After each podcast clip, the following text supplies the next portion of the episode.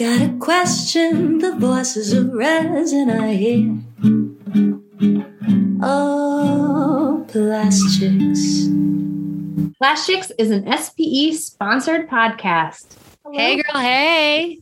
Hello. How's it going? Good. Probably better than you. It, it is absolutely going better than me because I am finishing up my COVID quarantine.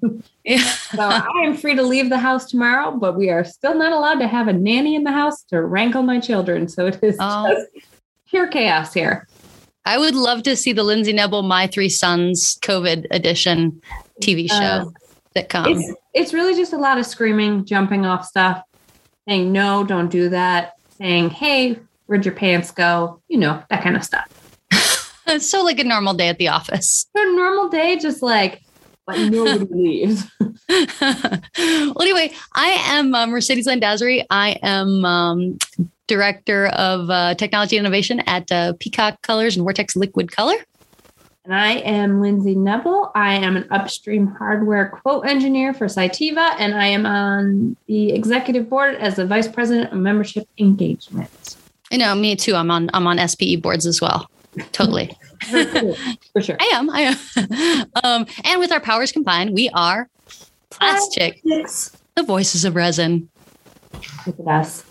And so today we have a guest, which is also a blast from the past. Um, it's not Throwback Thursday, but you know what? Close enough. Um, so today we brought on one of my college buddies. And actually, Dave, I think you might be the first college buddy I've. nope. Oh wait, yes. I was gonna say, but you didn't go to college with that guy that uh in Erie that we had talked to at the golf no. outing. No. Sorry to interrupt. Go ahead. I mean, I did, but he was a year younger. But you were a first classmate of mine that we're bringing on. So uh, this is finally Dr. Dave White. He is the founder and CEO of Extrufarm. And as we're recording, the one kid that can get through hey, Henry. Where's your dad? He's supposed to be watching you. hey, Henry, say hi to uh, to to all of our podcast, our six thousand uh, downloaders. Well, this is Henry. okay, I literally told your dad to watch watch you starting at seven. So. So for everybody who's listening and Kit, I don't know if we want to edit this part out, but uh, Lindsay's son Henry is here. You want to show them your bat jammies. Okay. Beautiful, beautiful. okay. Spooky. Getting in the holiday spirit. okay. Well, okay. that sounds and that is just a snippet of how my course has gone. So do you want to, Lindsay, do you want to start? Uh, so maybe yes. they want to cut that part um, out. Yeah. So, so today we actually have an old classmate of mine. Um, and he is the first classmate of mine. We've, we've interviewed some Penn State alum, but this is the first guy that I actually um, graduated with. And we have finally Dr. Dave White. Uh, he's the founder and founder and CEO of Extrufarm, and um, his doctorate was not a four year thing. uh, so, uh, Dave, if you want to tell us a little bit about yourself, do a little little introduction there. Sure. Well, thank you for having me. Uh, so yeah, um, my name is David White, and I uh, went to uh, undergrad with Lindsay at Penn State for plastics engineering, then moved on to UMass Lowell for my master's and finished up my doctorate after a, a long duration. And uh, finally got that mm, a couple years ago, and uh, I le- left to go into industry for about five years, and then started my own company here back in 2017. Cool. And so you are actually you're you, you're a lot of first today, Dave, because I think you are the first uh, extrusion Right. I don't think we've had any other extrusion of any sorts. Officially. So, yeah. yeah. Okay. So, you know, you, you're carrying a lot of weight on your shoulders right now. So, um, I, I mean, if, if, you're not counting master batchers, I mean, like we work in extrusion too. Right. But we're talking like, well, I don't know, maybe, okay. I guess, yeah. But why don't you give us kind of like the rundown of like what what Extrufarm does? Like, why is it different? Is you know not just injection molding? Isn't injection molding the only molding? Sure. Uh, so the area I work in is in the pharmaceutical industry. Um, extrusion has been uh, a player for many years now in the extrusion industry. It really came around for uh, hot melt extrusion, is what the pharmaceutical industry has coined the term, but it's really just traditional plastics extrusions, except if we're putting a drug into it. So they started that with uh, like solubility enhancement. So a lot of the drugs are very crystalline in nature and therefore not bioavailable. So you'd have to eat quite a bit of this in order to get the therapeutic effect. But you still get all the uh, the bad side effects from it. Um, so as a way to combat that, they make solid amorphous dispersions by mixing it with usually a cellulose-based um, amorphous polymer. And that makes it a lot more bioavailable, so you don't have to take as much. Uh, so that's really where it started. And I do some of that work as well for solubility enhancement. Um, it's all all that work's traditionally done on a twin screw extruder. Um, but then also getting into like drug-eluting implants. Uh, it's like Nexplanon for the birth control implant, goes in the back of the arm. Um, products like that, but for other indications as well, I will work on. Um, but it's everything from you know, initial formulation development the whole way through you know, the steps of uh, milling down polymer into a powder, blending that with the drug and other excipients, putting that through a twin screw for the mixing, and pelletizing that, and then uh, taking that product and putting it through a single screw extruder or an injection molding machine, depending on what the product is going to be, um, to make the final the final shape product. Oh, So, as long as it's that's the some point. What's that? I said as long as it's injection molded at some point. Um, so you actually started off at another company um, doing something similar. Why? Why did you just go out on your own? That those feel like a lot of steps to me to be like, yeah, I can do this on my own.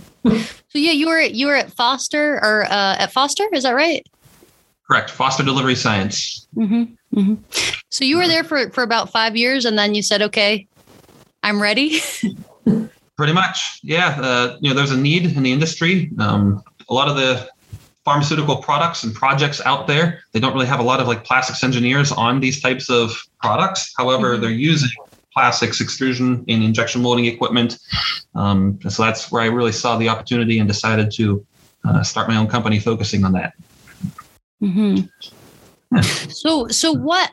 Um, so at, at Foster, uh, and I'm not sure, you know, if you're if you're allowed to say, but at Foster, you know, e- among your your colleagues that you were working with on a day to day, were there other um, plastics engineers there, or were you kind of the loner? Uh, I was the only one for plastics engineering. Well, the only one that was actually on the technical side of things. There was some from the sales and other business end of things, but from the technical side, uh, I was the only one at, at that time. Mm-hmm. Mm-hmm. Same with, same with the customers as well. Uh, they didn't really have a plastics background. They were more pharmaceutical scientists that were working in extrusion. So, Mm-hmm. Yeah.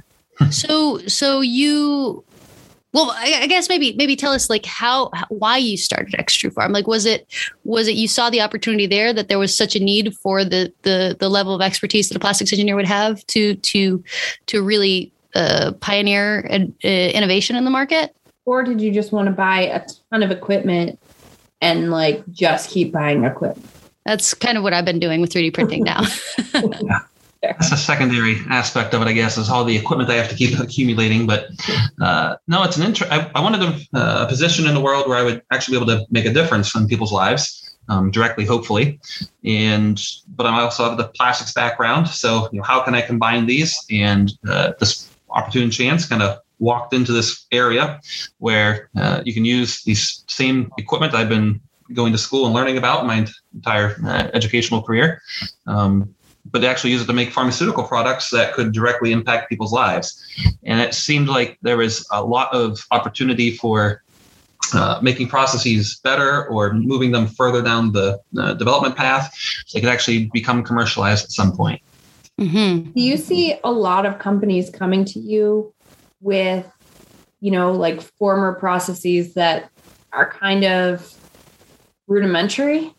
Or is everybody kind of moving in this direction, but it's kind of like the plastics industry itself, where like you can sometimes stumble upon a shop and nobody knows what they're doing, but they're they're getting it done. But it's until you use your expertise that it's like, oh, okay, we're actually like phase two, leveling up. Yeah, uh, it really depends on what kind of company will approach me at that time. Um, so I work with everything from very small startups and uh, academic institutions the whole way through large pharmaceutical companies. Um, so it depends on where they are in that development process. Um, we work on a lot of products that will um, they start with like a solvent cast process. So you're actually dissolving the polymer in a solvent with the drug to make the, the product. And that's how they're doing this for initial feasibility.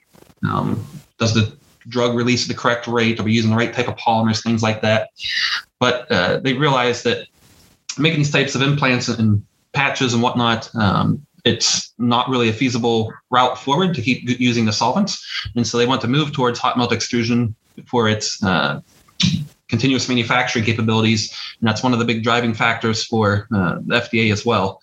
Um, mm-hmm. They really want this manufacturing less batch processes. Um, so because of that, there's, you know, they start working, they're really focused on the drug side of things, but not so much on the plastic side of things. So how do you actually make it commercial? How do you make higher volume? How do you transition out of the solvent cast process and move it towards a uh, extrusion process? I mean, isn't that the age old question for anything? You know, how do you take it from prototype to production without absolutely destroying it? Exactly. now, you guys also do cryo grinding, is, is that right? Correct. Uh, so that's one of the. It turned out to be uh, one of the larger uh, business units of this company is cryogenic milling of polymers. Um, so a lot of these, it really comes down to uh, being risk adverse for the customer. Um, a lot of these startup projects, if they start getting negative results right out of the gate because of degradation or agglomerates, they're not getting uh, very good content uniformity. So there's spots within the, the, the device or the batch that have high drug concentration or low concentration. Um, this could potentially end a project very quickly. Uh, so you really want to get the best possible scenario initially right out of the gate uh, to produce good results. So to do this, instead of you know split feeding into like a twin screw extruder with pellets, plastic pellets, and all the other powders and drugs and whatnot that's going to go into the implant, um, you actually cryogenically mill the polymer down into a powder and then blend that with the powdered drug and other excipients and then put that through the uh, twin screw a- after we, we dry blend that. Um, so there's been a lot of a big push for a lot of the cryogenic milling. And uh, the big picture, that's a step in the process we would like to back out. It's just you don't want to do it initially, just because you don't want to take the chance of uh, producing poor results. Mm-hmm, mm-hmm. So, so, like on the weekends, do you get to like play around with liquid nitrogen and do fun tricks and like make really thinking, quick? I'm like, next time I'm out your way, I need to come see your facility because it sounds like you have way more cool stuff than you even had last time we talked. Absolutely. No, it's it's getting quite involved now, and now that I go through a lot of liquid nitrogen, and I've built a whole you know cryogenic automated cryogenic milling systems um, to really make it hands free and more consistent and higher throughput. So it's it's getting fairly advanced for the cryogenic milling. Yeah, I can see that. yeah. Um, yeah, so, in my, a former company, I worked with a um, a cryogenic uh, miller uh, that works in, you know, as Lindsay knows, one of my favorite cities in the United States, Akron.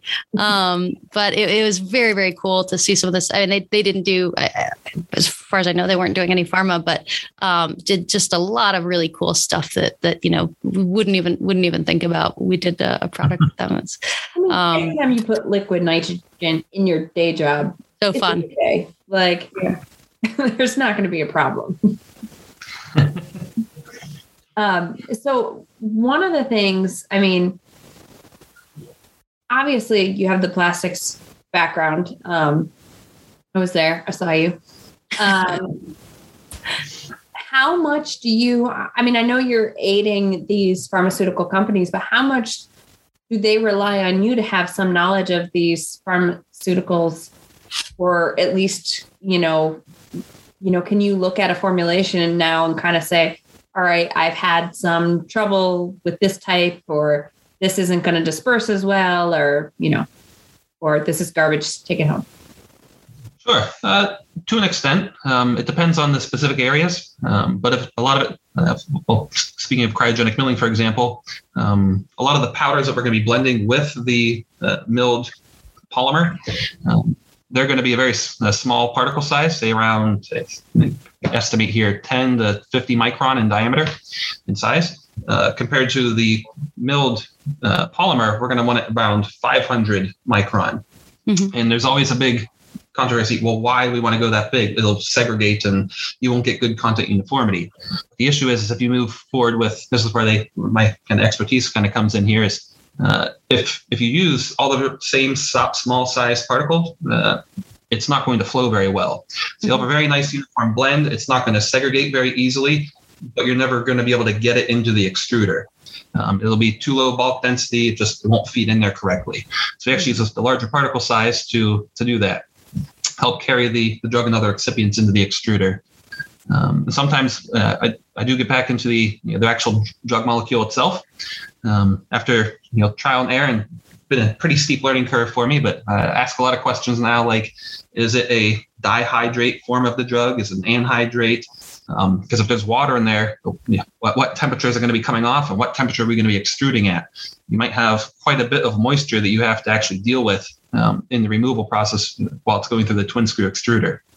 So things like that will definitely be helpful, and I have that kind of insight for the processing side of things. Mm-hmm. So, gosh, I would imagine a, a company like yours uh, has to go through audits all the time. Is that is that the case? So, not yet, not so, so much. Only because it's uh, right now it's very initial phase, so it's all R and D development work. So, no samples will go into people. Um, gotcha. No clinical bath batches, anything like, anything like that. So just doing a lot of R and D work and proof of concept, and then scaling that up, and uh, you know transferring those processes either to another uh, contract manufacturer or into the customer's uh, location, and then working on like you know purchasing the equipment and specifying the equipment, training staff, things like that, so they can uh, handle it themselves. So at some point, when I do move to uh, GMP manufacturing, yes, there'll be lots of audits and it'll be an everyday event, it seems, uh, but not right now, at least. yeah. I, I mean, I have to imagine um, that auditing part of it. I don't think I would ever want to get involved in that. like, I'm just going to stay in this world. Um, when you when you do hand over, you know, these projects back to their you know whatever company either the original company or the companies that buy it or you know whatever it may be you know mm-hmm. what level of it is kind of a here you go. Don't don't touch this kind of handover. And how much like i guess how much faith do you have in some of these people that are taking over these projects but don't necessarily have the background you do uh, so it really depends. It depends on the particular project and the company and where it's going to be going. Um, but a lot of times they might have they're, they're, hiring operators because they've never had this equipment before. They don't even own it yet. So we're purchasing the equipment and specifying it, and I try to make it scalable and use uh, some of the best equipment out there so that they're not going to have issues. And then we basically just mimic that process. We'll we'll duplicate it, buy all the new GMP pharmaceutical uh, version of the equipment and uh, we'll already have specified in batch records um, the you know screw configuration, the RPM, temperature profiles, all the details. That's all fully documented. So at the very end, they get that at minimum. That's what they have purchased, and uh, that's their theirs to take with and do what do what they want with it. Um, but they can also this usually happens more often than not. Um, they'll actually hire me on as on a consulting basis to do trainings or to be there for initial batches um, they go in and just troubleshoot if they're having issues, um, anything like that, to make sure uh, they're able to produce the product in a consistent manner and they're able to get what they want every single time. So it really depends on the particular the particular company and where they are. So how many projects can you handle at a time? Like this this feels like so much work. I mean, and how, and how many how many days, I mean, you started you started like uh 3 4 years ago, almost 4 years ago. Uh how how many people did you have starting? Uh, I mean, you're wearing the actually this the the the iconic CEO uniform of my hometown, San Francisco. Just for everybody listening, he's wearing a t-shirt and a hoodie. Classic, classic CEO in California. What? Uh, how? When you started, you know, how did that? Can you talk about that process and and and how many people you employ? And then to Lindsay's question. Yeah. How Sure. do you do it all now? So uh, I started, it was just me, and it, it still is me currently. Um, so there's no other employees at this time. I was trying to hire um, during COVID because I actually saw a pretty good spike in uh, business at that time. However, it was and has been difficult to hire employees and technicians oh in that field uh, since then. So it's still me for now, but uh, working on growing here very shortly and improving that. Uh, for the amount of projects at any given time, um, it depends on what phase they are in. So any some of these projects, some are very quick. Uh, get a phone call, and within two weeks, three weeks, we're actually milling polymer or starting some studies. Um, other times, it seems more often than not, uh, it's about a three to nine month lead time before by the time I hear from a customer and they, you know, we have an idea, we want to try this to the time we're actually starting the project. It's usually between say six or nine months, sometimes even longer. Sometimes it's just over a year. Um, and sometimes that has to do with purchasing certain equipment. So if I need dies that are specific for that particular project or you know other equipment for it, um, usually lead times or getting materials in. So you have to wait as they all come in and, and you get them scheduled and everything's going to be on hand and, and move forward with it. But um, I guess at any given time, probably think six to 12 projects. Um, but you're not always doing hands-on work with all of them. Some of them you're just tracking purchase orders or placing orders. I um, don't. I'm I don't. None of this hearing that. computes. Like I don't understand how. So so you actually are you are are running extruders Yes. and you are you are doing the cryo milling Yes. a- alone. Yes. and, and you're doing everything. I don't, I was not prepared for that. I feel like such a slob in my life. How do you, this is, I don't, I should just go home. What, this is insane. it all depends on what the project is at the time. Um, I mean, I, I try to, I, by default, have to build a lot of my own equipment and design a lot of it. So the dies and whatnot are, will help the, design it. So I know I'm not going to have issues with certain extrusion aspects, uh, like the cryogenic milling. I mean, it's I built this entire uh, self-contained, fully automated system where I, I load the polymer, I start it up. It takes like half an hour, and then it runs. So I just have to Okay. be in the room with it. And, You're but not you're not machining your own dies or anything, are you? No. Okay. no, good. That Good. I was about to be surprise so pissed. Like, yeah, of course you are. You're I- like, I- Dave, you're like that person, like, you know, at Fisherman's Wharf who is playing like seven different instruments like at once and like with a smile on their face. Like I'm I'm just completely blown away. Ah, it's much easier because I, I really love what I do. So you know, it's some it's a passion of mine, and that makes it that much easier. Um, but it can be a bit daunting at, t- at times with how much workload there is. But getting through it for now. So how much so so how many hours do you do you think you you work in in a given week? It really depends um, because this is very much project based. Um, for the longest time, it was you know it's uh, feast or famine, right? So it's uh, get paid intermittently, and the projects come intermittently. But so there's there was a bit of downtime, but that gives me time to design equipment or to help. Uh, buy a lot of used equipment and then re, uh, refurb it to get it up and running. So doing those kind of things in the downtime. Um, so it, it really just depends on the particular workload at the time and how fast a customer might need a product.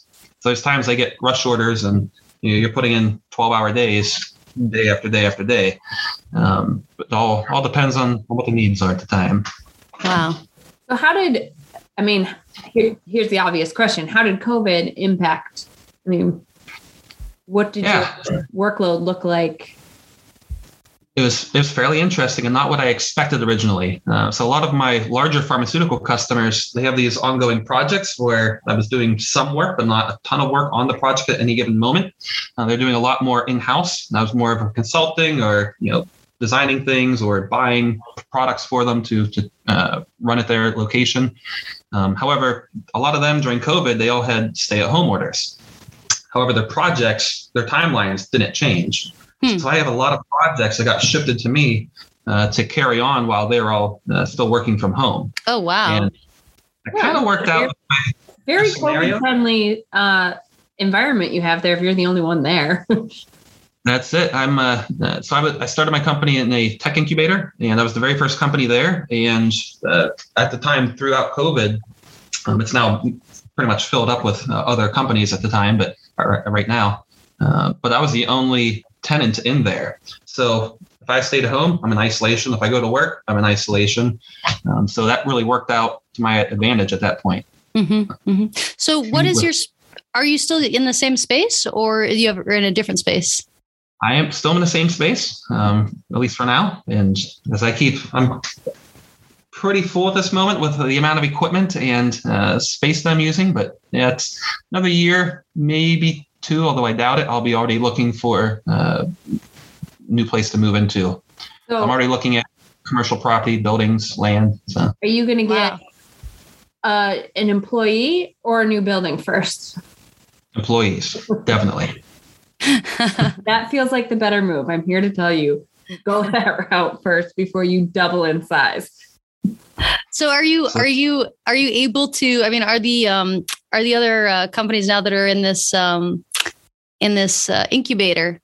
uh, Are they like-minded? I mean, are you able to to recruit away employees from from the other companies, or Someone just walks like one door individuals, you they're like, "Beep, beep, beep." It's uh, it's pretty diverse. Uh, nothing that is like what I do for extrusion or really plastics oriented, but there's several other medical device companies in there. Um, they're working on interesting projects, um, cancer related projects, and yeah, just new uh, uh, optic sensors and things like that. So it's pretty diverse, but not a direct, not a lot of direct collaboration yet, or, or working together on projects yet. how did you? So, how did you find out about the incubator, and why did you choose to start there? Sure. Um, so one, I found it from uh, there's a, actually a phone app, to kind of like Zillow, but it's for commercial property called LoopNet. Uh, the owner of the building, he actually had it advertised on there, and it looked quite nice. Uh, it pres seemed like it presented well. It used to be a an old elementary school, which was convert he purchased once it was closed down, converted it into his uh, uh, his medical device company working on um, optics and things like that, like endoscopes and whatnot. Um, and then he was converting that his business, his whole building that he purchased, um, is already set up with a clean room and whatnot downstairs, a little machine shop. Um, so he just wanted to uh, basically stop his commercial side of the business and then open it up as a tech incubator, since it's already set up that way, and just started renting things out. Um, so when I found it, and I had an excellent price point for where it was at, um, and then I brought in actually a, a couple of the customers that I was working with on a consulting basis. So that's what I did in 2017. I consulted for one year. Then I opened up the uh, location I have now in uh, 2018, exactly one year later. Um, so I had a couple customers I brought in and made them made sure they would look at it and they were comfortable um, having that kind of building and location for uh, this business. And just everyone gave their approval basically. So that's what uh, was the deciding factor to move in there. Cool. So what are um I mean, I know you can't get into specifics, but what are some of like the coolest things you're working on or some of the unexpected, like besides just like I make drugs? Sure. Uh, some of it's just the uh, the indication. So, you know, what are they trying to address? What's why do they want to make a product, and for you know, for what purpose, right? So, uh, work on all kinds of areas, um, like uh, nerve growth, like uh, severed nerves, trying to have those grow back together correctly and more efficiently. Um, wound healing and new kind of films to replace things like gauze. Um, gauze is actually, you know, it's a very old product, and you put it in an open wound, and it's not the nicest and easiest to work with, well, right? I feel like if you could use it in the Civil War, it's probably time for an update. Exactly. So, you know, working on new products like that, where they have like a thin film that might have a component in there to help accelerate the, the healing process. Um, a lot of women's health products, uh, it turns out, um, whether it be birth control or other other applications there. Um, anti-HIV treatments as well, um, trying to, to, get a long duration uh, active that's going to be continuously absorbed by the patient, um, so they don't have to worry about taking medication every single day. Um, and then on the smaller scale of things, any kind of ocular treatments, it turns out that uh, getting drugs into the brain or eyeball uh, is quite challenging. Um, so trying to get products that can actually get the drug where they need to be. Um, yeah, it really depends. It's all uh, the very wide array of products that I work on. Wow, that's fascinating. It's just, just, I'm, I'm totally blown away. well, especially like I know when I worked in micromedical, we did some like bioabsorbables and we did one that I mean, I one project I remember that was uh like a pharmaceutical grade. And I just remember that material was so expensive. And like yeah, I remember like seeing it in the fridge and I was like, I would be like and like shimmy around it. So I'm like, I am not like, I'm not going near it. I'm not gonna be the one that's like sleeve catches it and like slams it down to the ground. Like, I want to be nowhere near this material. It is so expensive. I am terrified of it. Goodbye. Yeah, some of it can be very expensive. Even the medical polymers that we're using, you've, you've used as well. I mean, they're upwards of like now nowadays. I think they're like twenty eight to thirty two hundred dollars per kilo just for the polymer. Um, oh, polypropylene but, will be there in a few months if this continues. No, just kidding. With all these supply chain issues, it's kind of leveling out. But the but the drug itself, I mean, it can be depending on if it's a commercially available product or is it something that you know I'll a company, the little lab created themselves, um, or if it's a biologic or things like that. It really depends on the price point. But some of the drugs I've worked on, um, they're up to you know, two hundred thousand per kilo, so it can be very expensive in that in that regard. So wow. they always want to very small batches. Um, I've had customers call up before and ask me, you know, we have 50 grams of material. It's already blended with a polymer they want to have three different processes run out of that and each one have a 50% yield. And so you have to get pretty inventive in order to uh, try and make that small of a product and actually produce a sample that's worthwhile for them to test. But cutting it with baby powder. Or is that, is that a different drug? Boom, look at me. It's the THC TCBY argument all over. oh boy.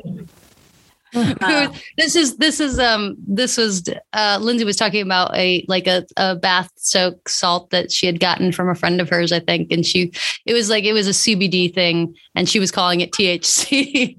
I don't know. And I couldn't think of and I couldn't think of CBD and I just wanted to say TCBY, which is a yoga place. Oh. Hmm. and when she told me her her new her new company that she was working for, she called it Sativa. So I have my suspicions about. I mean, it's Sativa. Sorry, Sativa. Western. Close, close. It was just like very, very much on the heels of the other conversation. about my Midwestern accent. He's got the same accent. Actually, his is more Pittsburghy. Probably. Yeah. So what? So what took you? Oh, are you are you from Pittsburgh? Uh, Butler, PA. So 45 minutes north of Pittsburgh. Danny's okay. hometown. Yep. Oh wow. so so what um I mean it, it, was funny to see too when I was looking at at, at you know your CV or your LinkedIn um see you go from from uh, Penn State to Lowell because Lindsay, you know, talks a lot of trash. Obviously, you know, there's there's there's just a handful, as you mentioned, of plastic uh, plastics uh, uh, institutions. There are right? options for grad school. Yeah. Yep. It's especially if you want to do plastics engineering. I think it is the only plastics engineering for grad school. Well, well, uh, Akron actually taking it back to. Don't they have a? Oh, they have master's program, right? Well, anything, anything, um, like I don't think it's called plastics engineering. It's mm. polymer, polymer, polymer science. Yeah. Lowell's the only master's and doctorate program for plastics engineering. I don't think anyone else has one. I'm almost positive of that. Someone could surprise me, but I'm almost positive. So, so question for you um, to really put you on the spot here.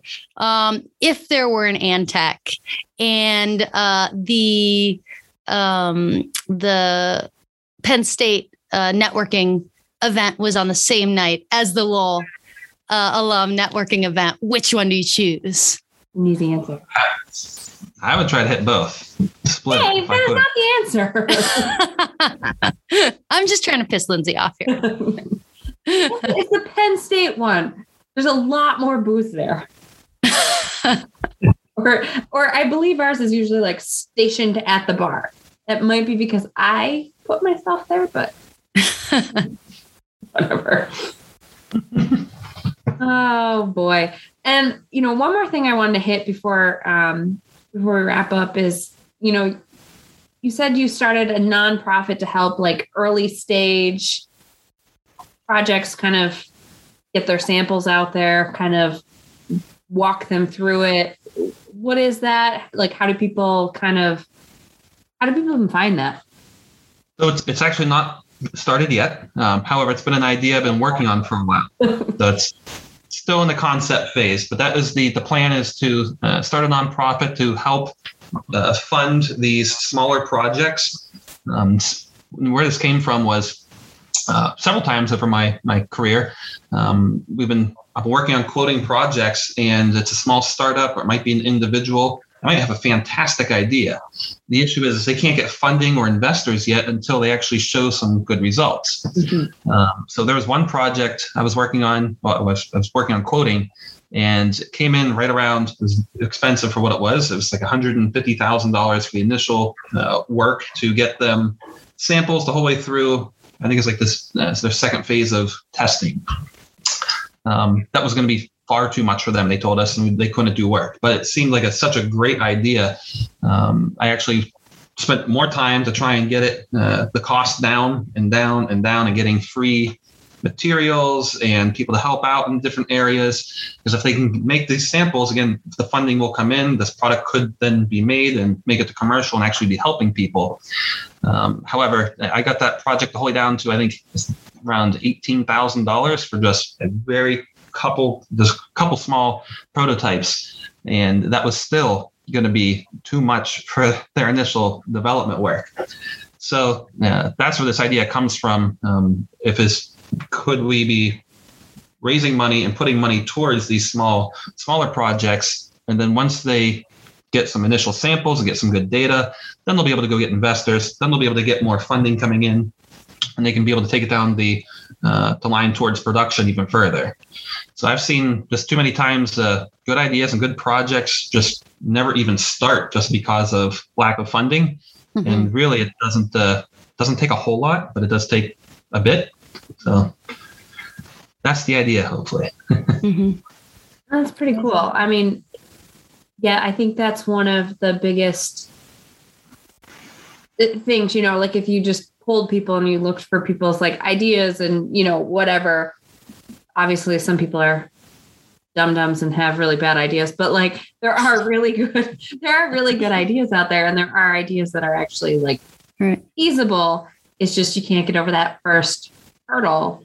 Um, so I think, yeah, I think having you know somebody willing to work with them and help you know walk them through it, help get get what they need and know what they need. Um, I think that's an awesome idea. hmm And yeah, I mean, it just makes sense too. Like, you know, being a smaller company, you can, um, you have the ability to, to, to, to, to really, you know, make your own choices and, and make quick decisions, you know, whereas a lot of these bigger companies, there's going to be a lot more red tape and a lot more decision makers, a lot more buy-in and a lot more, you know, cost benefit analysis or, you know, risk analysis. Um, Let's you start know, it now before you're big bureaucratic, Dave White. so so what maybe maybe just a final question well maybe a couple more but like what where do you see it going you know 20 years from now do you do you really want to just focus on this and, and grow this company do you think it'll branch into different pieces are you going to go the the the hoodie route and maybe try to sell it off Uh, yeah, so it's definitely going to be growing um, and looking at multiple um, avenues for you know uh, producing a profit here. Um, one of them will be the cryogenic milling. Definitely moving that forward. Um, that seems to be a, a larger and larger need. The longer I'm in business, seems to be just growing and growing. Um, but another is um, actually working on my own individual projects at Extrufarm. Um, so I have a small team put together that we are working on various small concepts and ideas, and I'm producing them at my company uh, with the entire intent of uh, basically turning these into their own companies, which may be sold off, maybe just move the whole way through commercialization, um, but having multiple uh, sources in that regard, and also in the same time um, having the GMP capabilities. So I'll be being able to make product that will actually be able to go into people, be able to make be able to be made commercially. Um, and have all the uh, regulatory requirements put in place for that. So, but that's quite the undertaking to get to the, the GMP phase. So that'll be a couple more years down the road, but uh, it is it is moving along.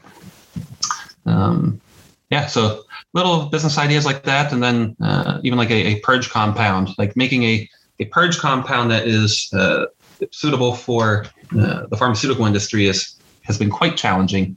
Uh, as one doesn't really exist yet, or if it does exist, they don't really work the best. Huh. Um, there's a lot of the purge compounds out there. They're uh, they're trade secrets, so they don't actually tell you everything that's in there. And then if you don't know what's in it, uh, you can't put it on equipment that's going to be making drug products and, and, things like this. Right. So fair. You don't want any DUI in it. Yeah, exactly. and my goodness, that would be the most expensive. I would imagine it'll be the most expensive purge compound there ever was. I would imagine, yes. that frozen yogurt just goes right through it. awesome. Well, Dave, uh, it's been really great having you on here. Um, love catching up. I forgot how.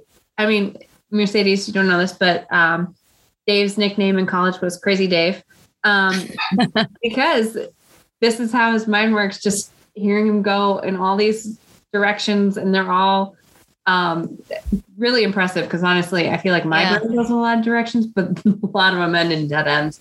Um, so, uh, Dave, it's been really, really nice to have you on here and just hear about. I mean, I've been hearing you talk about opening a company, what feels like forever, and now to see like the fruits of that is is really cool. Yeah, absolutely. Well, thank you very much. Yeah. Yeah. And I want to, I want to come see your facility as well. We got to arrange a, arrange a girls trip out, we'll Lindsay. do a girls trip. And then you can you can bring your spring break cup, Lindsay. Yeah, I will bring, I'll absolutely bring the spring break cup. I'll go ahead. Yeah, Dave, Dave, White, thank you so much. Um, and then uh, if people want to get a hold of you, uh, you have a website? I do. It's uh, extrufarm.com. Um, and also, my email is david.white at extrufarm.com. And feel free to reach out at any time. There and that's go. farm with a PH. Correct. Like cool. Fat. Yeah. pharmaceuticals. All or pharmaceuticals, yes, also that. yeah. All right. Thanks, Dave. Thanks. Thank you. Hey, thanks so much for listening to Plastics. New episodes appear on the first Friday of every month. Plastics, The Voices of Resin is a plastics podcast sponsored by SPE, Inspiring Plastics Professionals. If you want to find out more about SPE, please visit for, like the number, spe.org. Oh, plastics